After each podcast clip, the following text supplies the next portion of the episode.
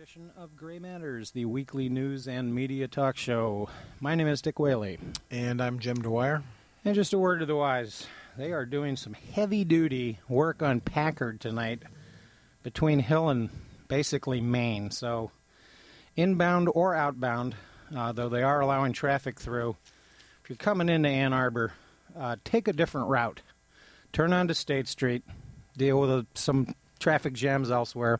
There's a little bit of student move in, or get your butt on Main somehow, uh, well before Hill, if possible. Well, tomorrow is actually the first day of student move-in, Yeah. full full blown official. So it's going to be uh, a, a traffic nightmare downtown, and uh, for those of us just working around and through it the last uh, week or so, um, boy, tomorrow's going to be one to maybe take the bus or uh, bike or uh, just stay home if at all possible. Yeah, the weather's supposed to be wonderful this week, and uh, th- by the way, there are parking spaces around the WCBN area, so don't hesitate to uh, visit your local establishments. Have a margarita, have a cold one, go to the Michigan Theater, go to Encore Records. They've always got some good stuff. Enjoy Ann Arbor while you still can. yeah, classes won't start until uh, next week, of course. Um, and I believe I was told anyway uh, that the first U of M football game is this coming Saturday. It is indeed. So uh, there's another heads up for you, and uh, one can only wonder just how that bridge uh, that goes over State on uh, Stadium there is going to stand up. You know, narrowed down to one lane each Yeah. way as it is. It's a little bit like driving through part of, uh, uh, you know, uh, suburban Baghdad, driving over that bridge. Yeah, nobody's shooting at you, but uh, talk about uh, desperately tenuous, uh, infrastructure there. That bridge uh, needs some serious work. Uh, let's hope it uh, withstands the traffic onslaught of uh, U of M football. Traffic. Well, and it's a tangible and palpable example of uh, what they talk about when they talk about infrastructure. This is a classic example of crumbling infrastructure. Um, this has occurred because Stadium is uh, frequently traveled by large vehicles, buses, trucks, etc., and the bridge just uh, is wearing away, and the concrete looks precarious. So uh, they're going to have a major uh, project involved in uh, uh, refurbishing that bridge over state, and uh, that's another street to avoid if possible. So uh, forget about your GPS system. yeah, It might be turn. It might be time to learn how to read a map and figure out an alternative way in which you look at the big picture, not what the man behind the curtain tells you what to do.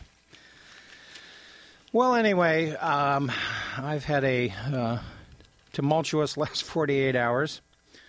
Never render assistance to a friend that is facing a an, a uh, what do they call it? An appraisal. oh dear. Yeah, woo! What a what a lot of work the last couple of days. I feel like, you know, when I was in high school, I could do this kind of work, but man, I think we must have moved about five tons of stuff. Woo! Anyway, um, obviously, uh, the passing of Ted Kennedy, uh, a major historical event, Indeed. and uh, I won't be bashful about saying this. I love Ted Kennedy. Ted Kennedy stood for something. Ted Kennedy, you know, there's a famous line from Shakespeare. I heard uh, Ken Burns on uh, PBS on Friday quote Henry V, and I believe this is from Henry V, and it's the famous line: "Some men are born great, some men become great, and others have greatness thrust upon them." And Ted Kennedy probably is the last two. He was the runt of the family. Not much was expected of him, of him probably early on in life. Youngest of nine. And he probably was the guy that was always tagging along. And the brothers and sisters were saying, Shortcake, get out of here. You're bothering me. but uh, Ted Kennedy did step up to the plate um, over the years. And I think that sometimes there is hyperbole uh, involving the passing of somebody as great as Ted Kennedy.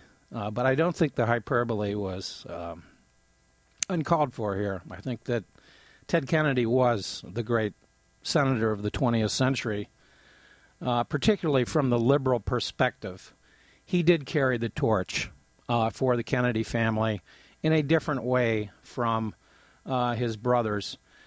Uh, John F. Kennedy and Bill Clinton, to, to some extent, I think one could call them um, liberal pragmatists.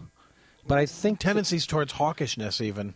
Yeah, the Cold War liberal. Clinton had some moments here and there, though he was a relatively reluctant belligerent in the Yugoslav conflict. If you go back and check out the the sort of the internal debates regarding the matter, and of course he uh, kept us out of war for most of most of the eight years. There were some minor military interventions while he was president, but uh, um, nothing compared to either his predecessor or his successor, or even uh, Ronald Reagan himself. But uh, Ted Kennedy did carry the torch on behalf of common people. Uh, he fought for everybody, not just the rich. And he was rich. Much was expected of him. It was my understanding that at one point Joe Kennedy explained this to him. And while Joe Kennedy is a mysterious man in many ways, Uh, yeah, often uh, more dark than light uh, Yeah. in the reflected image of Joe Kennedy. let's face it, the Kennedy family made their money uh, during Prohibition as uh, good old fashioned Irish bootleggers. And of course, Prohibition was a disaster as a concept from the beginning, and it was promoted by a kind of biblical, holier than thou crowd that uh, unfortunately is still with us. But uh, when you look at the uh, masterful accomplishment of Ted Kennedy over the years, it's unsurpassed uh, in American history. Uh, his involvement in civil rights, labor laws, education, women's and child nutrition programs, prenatal care, and he, of course, he was always fighting for universal health care. And I think that one of the interesting things, while I didn't bring in the obituary in the New York Times, it's it's a lengthy one. I thought that one of the in- most interesting quotes was that in opposing the Iraq War, Ted Kennedy said, and I'm paraphrasing here, it was the best vote I made in my 44 years in the Senate. Ted Kennedy led the Senate debate against the resolution, along with Michigan's Carl Levin, um, the the ras, rascallion uh, Robert Byrd from West Virginia, and Richard Durbin. I think that those four senators distinguished themselves, and I would toss in Jack Reed and Russ Feingold as well. They uh, were some of the more articulate and passionate uh, opponents of the Iraq War resolution. And I think at the end of the day, as, as people talked about Ted Kennedy, the, the thing that came out the most about him was that he did have a big heart. He cared about America, he cared about his family, and of course, he was thrust into this role of the so called patriarch uh, by accident. Um, And, And- murder. and murder. And uh, while, uh, of course, the Chappaquiddick episode was certainly uh, uh, an example of Ted Kennedy blowing it, he was harsh on himself. He did not, um, shall we say, run for the uh, bushes and hide behind his family. Um, he didn't do what George Bush did with respect to National Guard service. And in my mind, there are unanswered questions about the Chappaquiddick incident, both regarding Ted Kennedy's uh, inability or lack of uh, showing up to the police station in a timely fashion. Believe there was about a 10 hour delay in which he consulted with political advisors, uh, but not, uh, interestingly, legal advisors, apparently. But there's a bit of a mystery about that. And I have never ruled out the po- uh, possibility that Ted Kennedy, this may have actually been a, a sabotage operation. It's interesting that a gumshoe working for Richard Nixon, who's, um, I'll have to bring in the precise spelling uh, next week, but it's it's basically a, a fellow named Ulasewicz, um, kind of a gumshoe kind of guy. He apparently was tailing Ted Kennedy uh, on a regular basis after Richard Nixon became president. Uh, we now Nixon deeply, deeply paranoid about the Kennedys. Yes. I mean it's all over the uh, the tapes. It's all over. You can even sense it from his attempt to sort of refer to them with respect in his memoirs. Sure. Uh, there's a real fear of the charisma, the charm, the intellect uh, of the Kennedys. And while it's, I don't think that Ted Kennedy at the at the time of Chappaquiddick was an eminent presidential candidate yet. I think that it, Very young still. very young, uh, still learning the ropes, and apparently he learned the ropes well. Uh, one of his uh, assets as a senator, besides passion, was actually preparation. Uh, it proves uh, over and over that in life, regardless of how much talent you have, you must work hard if you expect to achieve results. Work, by the way, is force times distance. If you want the scientific definition of it, something that I've experienced over the last 48 hours in excess. But anyway, uh, questions do remain in my mind about Chappaquiddick. I'm not defending Ted Kennedy or excusing what he did. Uh, he fessed up to uh, negligence, essentially, pleaded guilty to a, a lesser charge, so to speak, and uh, that charge was suspended. So, no jail time, uh, a minor fine, and certainly plenty of embarrassment. But let's remember that at the time, Ted Kennedy, uh, it's known to have been drinking heavily. Uh, he was in mourning because his brother was uh, assassinated just a year earlier. Yeah, less than a year. Uh, going through a divorce. He had marital problems. Um, his other brother, of course, had been assassinated six years earlier, under five and a half years earlier, under circumstances that have never been explained.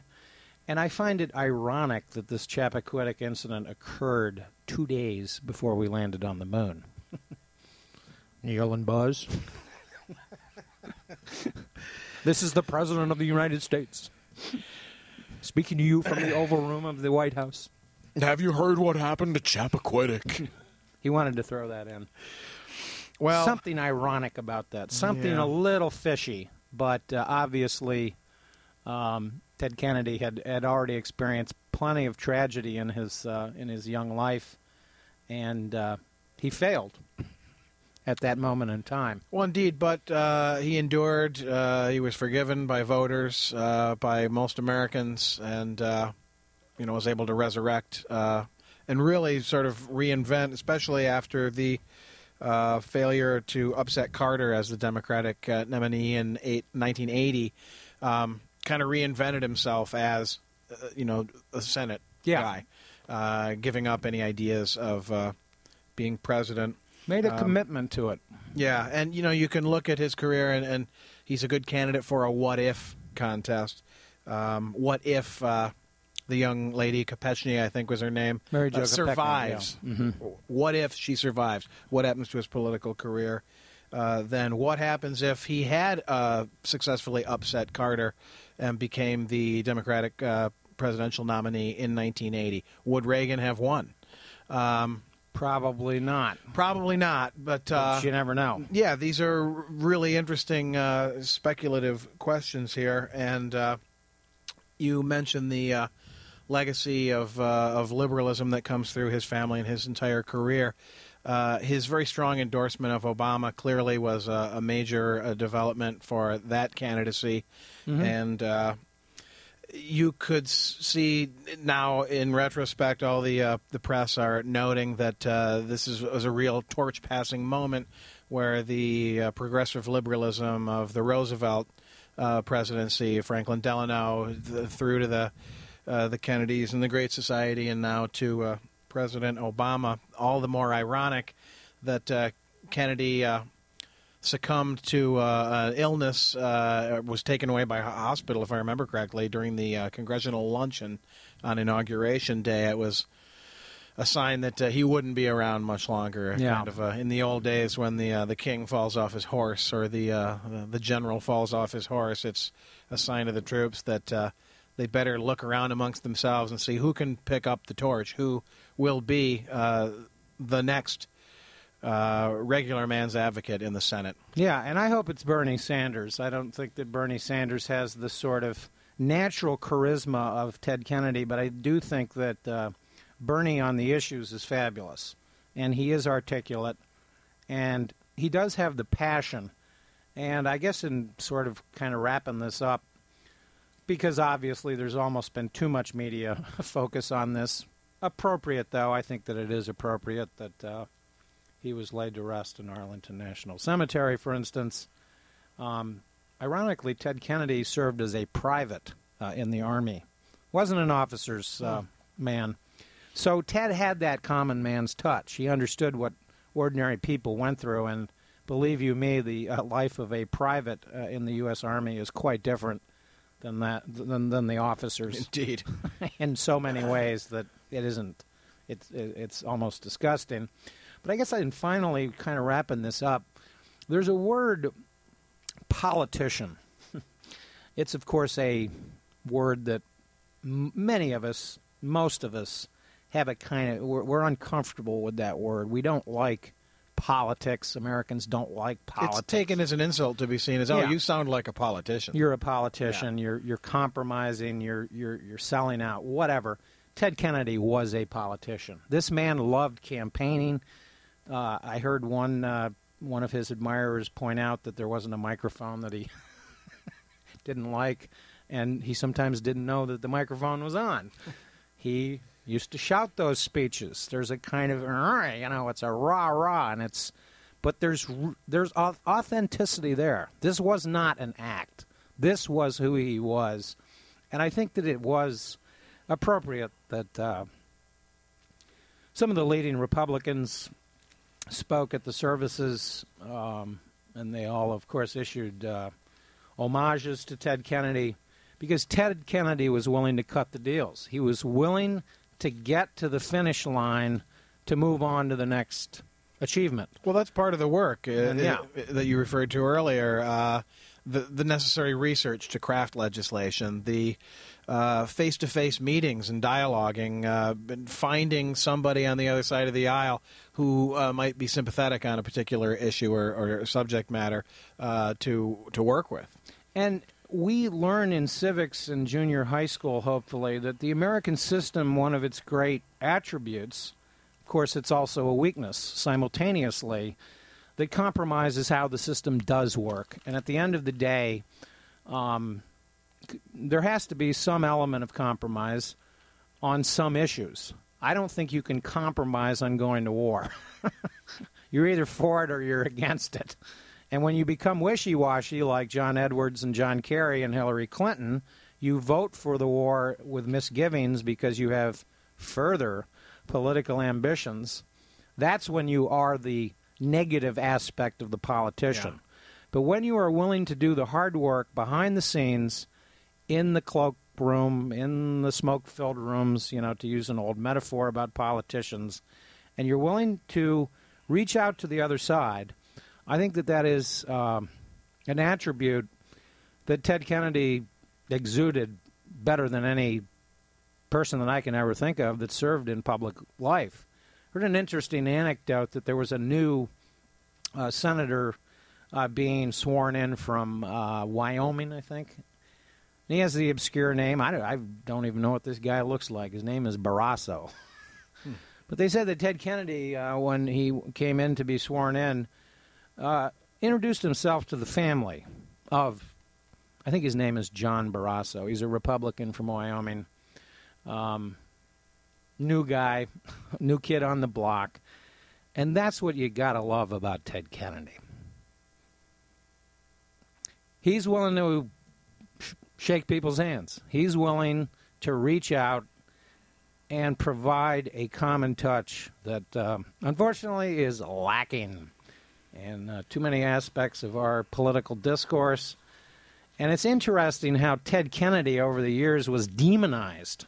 He was the icon, he was the poster boy of liberalism.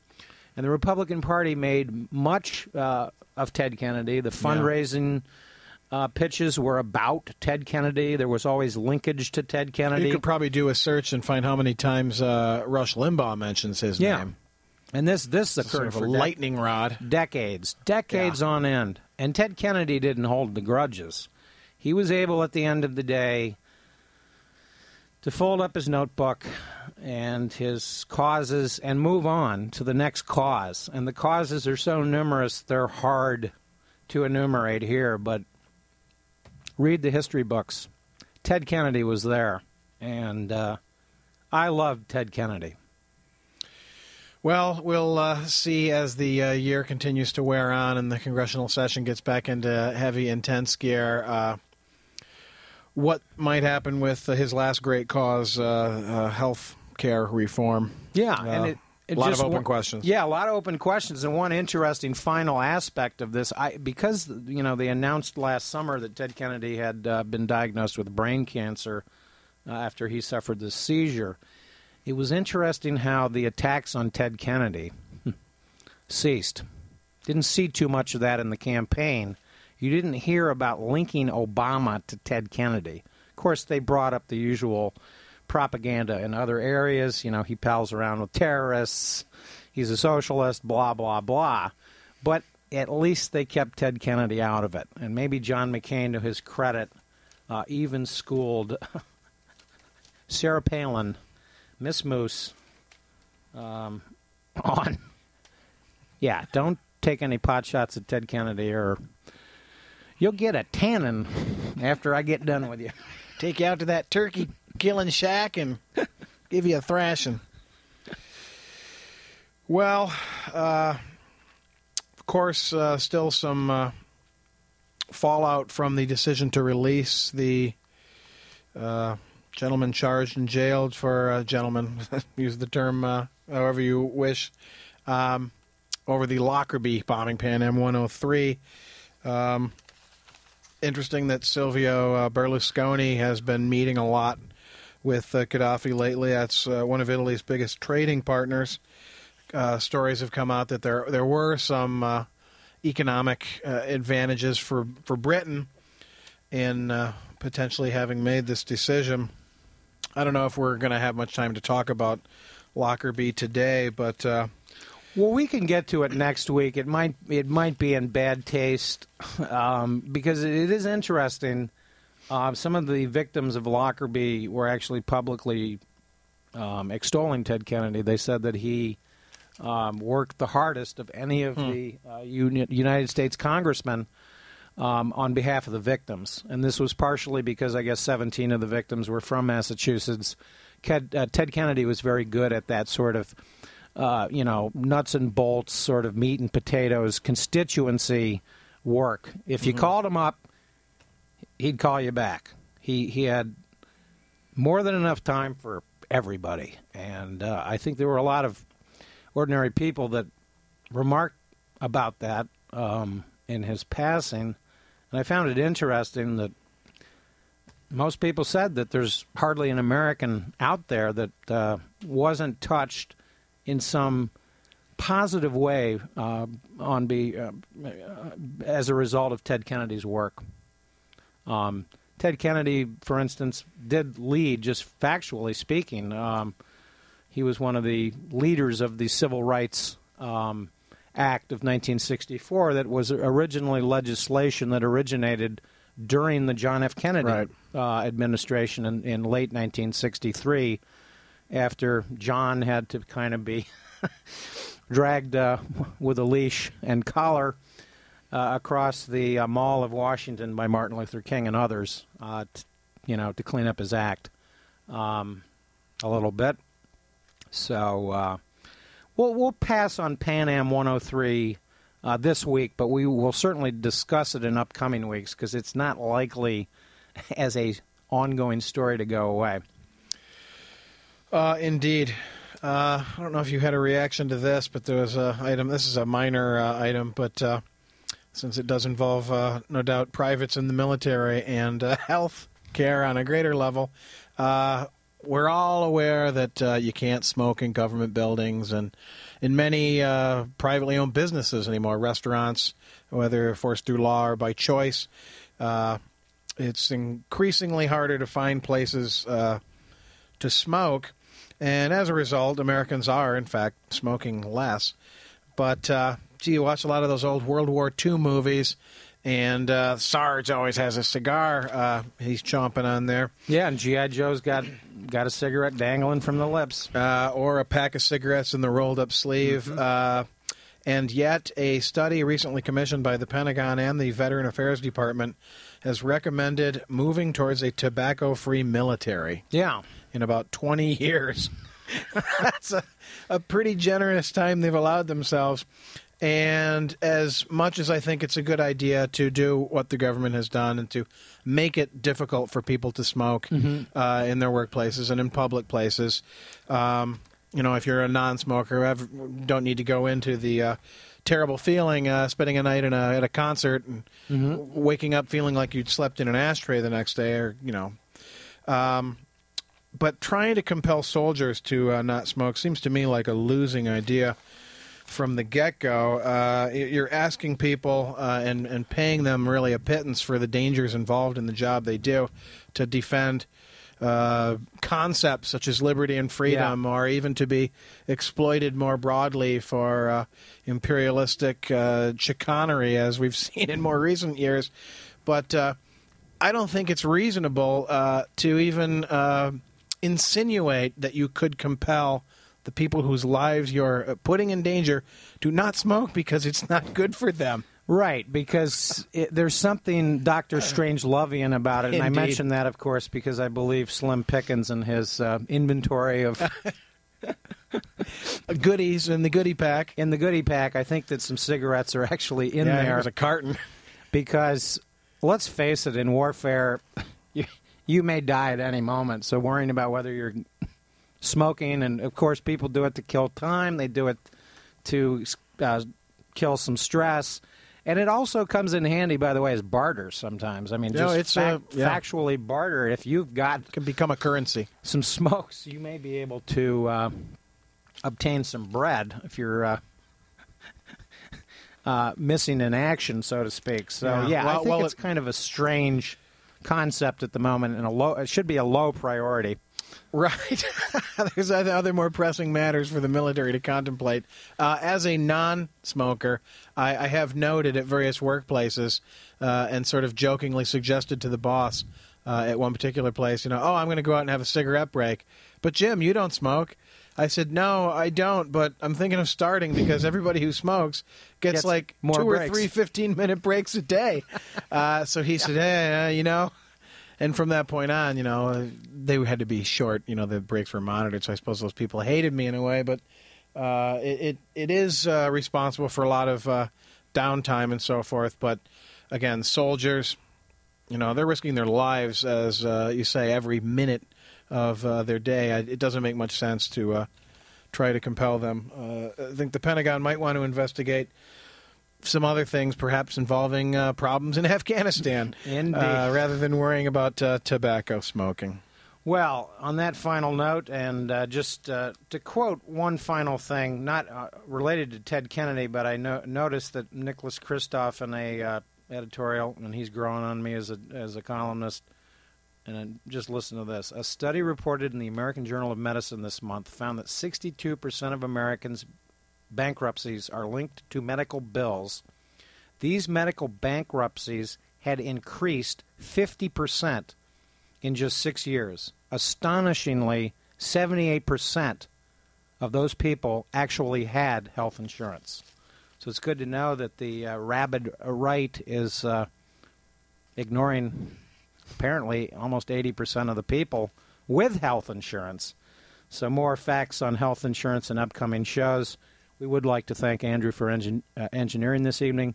Do stay tuned. Uh, Yazoo City Calling coming up next, right here on WCBN FM Ann Arbor.